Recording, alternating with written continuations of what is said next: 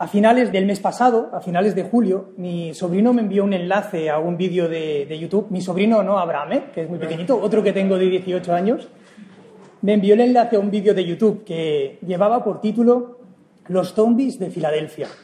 Y cuando vi su mensaje pensé que se trataba de alguna tontería, de un videojuego, alguna nueva película. Pero cuando pude y me puse a ver el vídeo, me quedé realmente alucinado.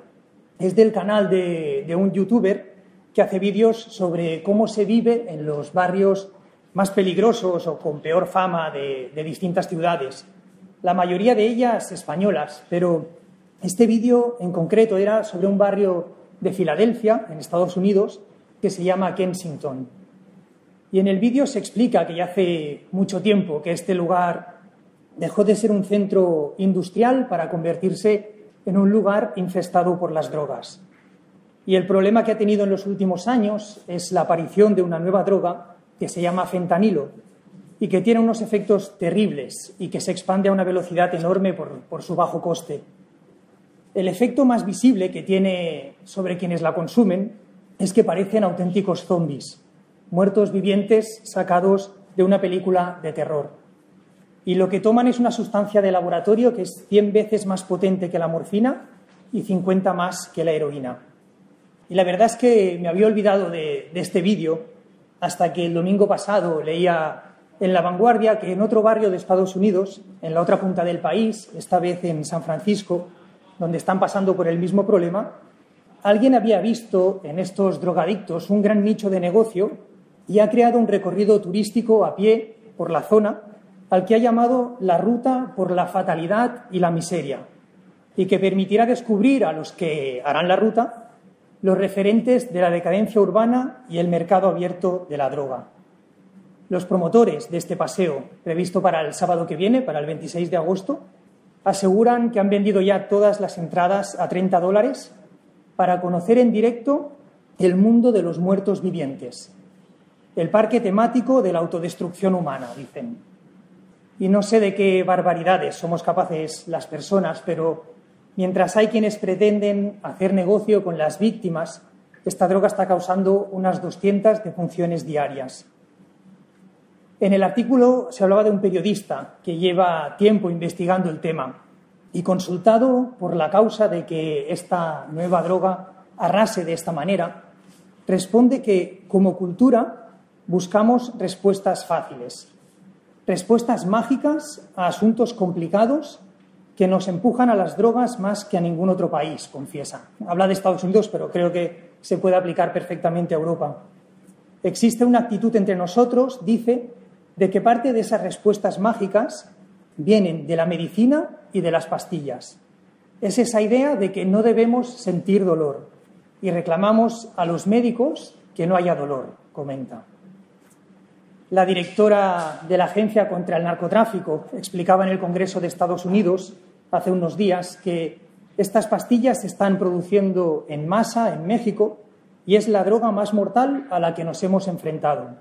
El fentanilo es barato de fabricar, fácil de pasar y mortal para los consumidores. Solo dos miligramos, el equivalente a unos granos de sal, pueden matar a una persona, comentó. Y el mismo presidente Joe Biden dijo que se ha convertido en una plaga en Estados Unidos.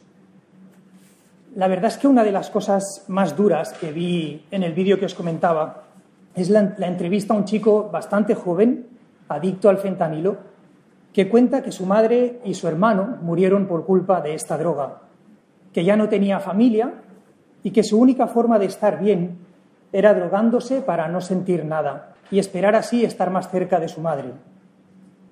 A otra chica que comenta que empezó a drogarse por tener depresión y ansiedad, le preguntan si ve posible salir de esa situación en breve o en un futuro próximo y comenta que no cree que pueda ser, que aunque lo intente volverá a caer en ello.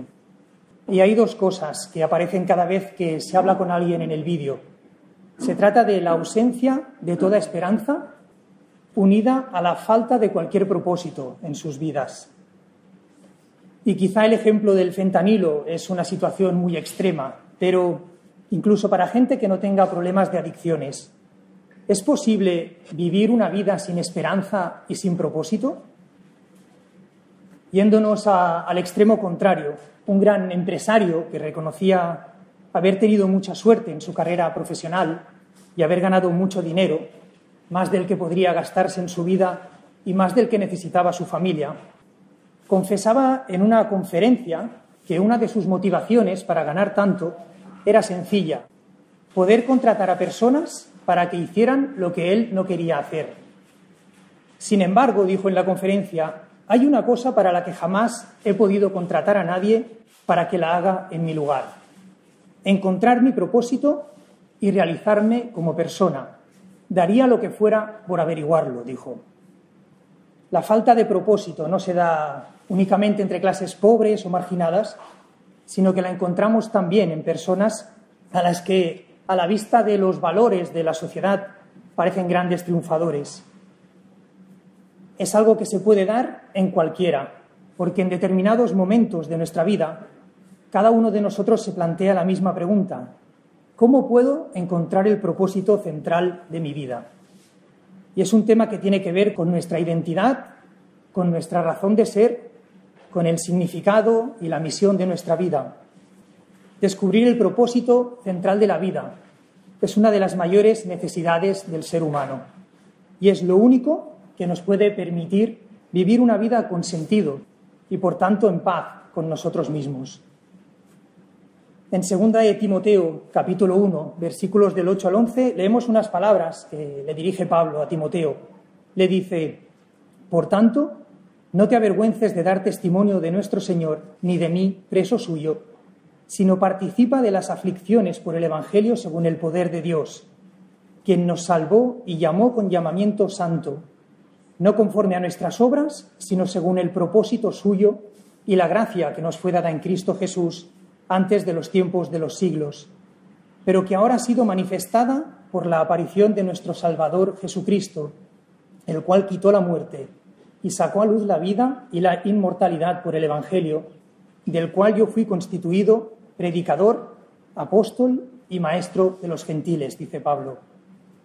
Y decía el periodista que os comentaba que como cultura buscamos respuestas fáciles, respuestas mágicas a asuntos complicados, y que existe esa idea de que no debemos sentir dolor y reclamamos a los médicos que no haya dolor.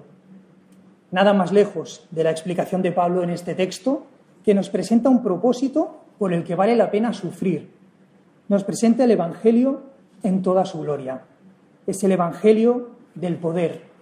Cualquier sufrimiento que implique se soporta en el poder de Dios. Muchas veces tendemos a pensar en la depresión o la desesperación como enfermedades de nuestra época, pero este mal que afecta a las víctimas de las drogas que hemos comentado ha existido siempre. Según los historiadores, la época en que Pablo escribió este texto fue la gran era del suicidio. Los pensadores más reconocidos del momento fueron los estoicos, que acudían a esa salida cuando la vida se les hacía insoportable tenían un triste dicho.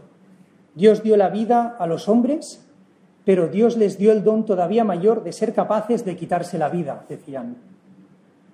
Por el contrario, el Evangelio, el propósito de seguir a Jesús, es poder para conquistar el ego. Nos da poder para dominar las circunstancias, poder para seguir viviendo cuando la vida parece invivible, poder para ser cristianos cuando ser cristiano parece imposible. Hay otro comentario muy duro que aparece en el vídeo que os comentaba.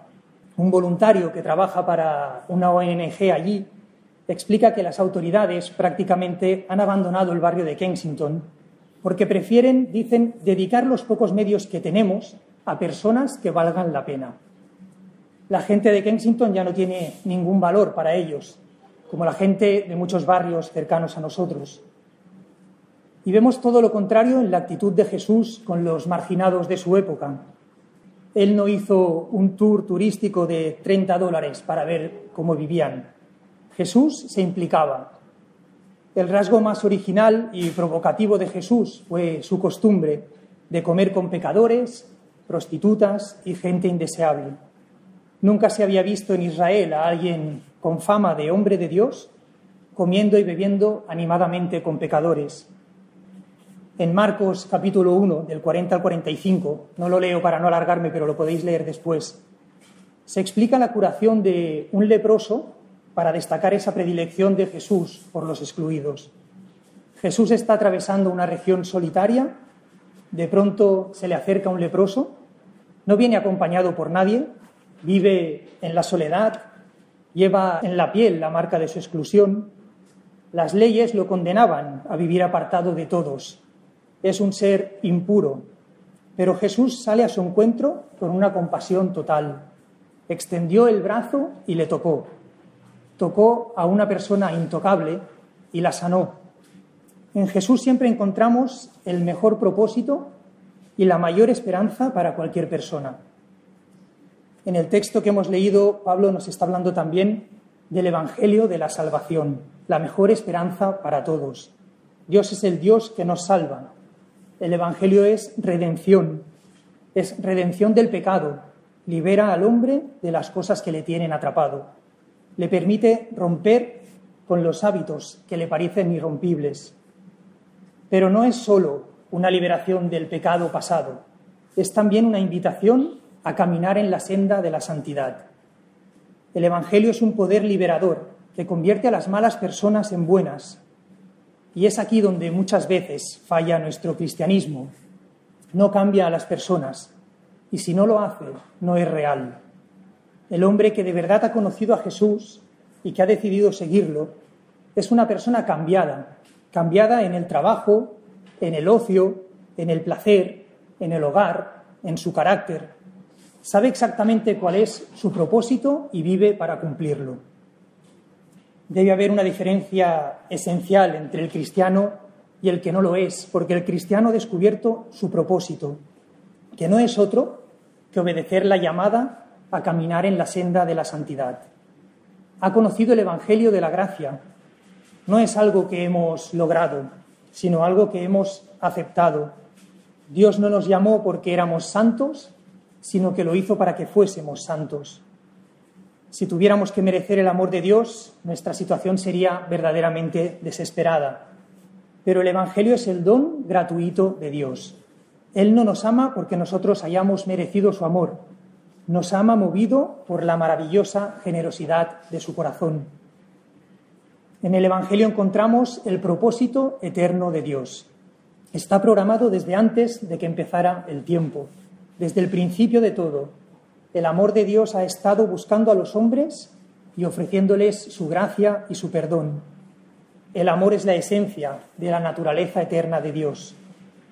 Y finalmente Pablo nos habla del servicio, el texto que hemos leído termina diciendo que él fue constituido predicador, apóstol y maestro de los gentiles.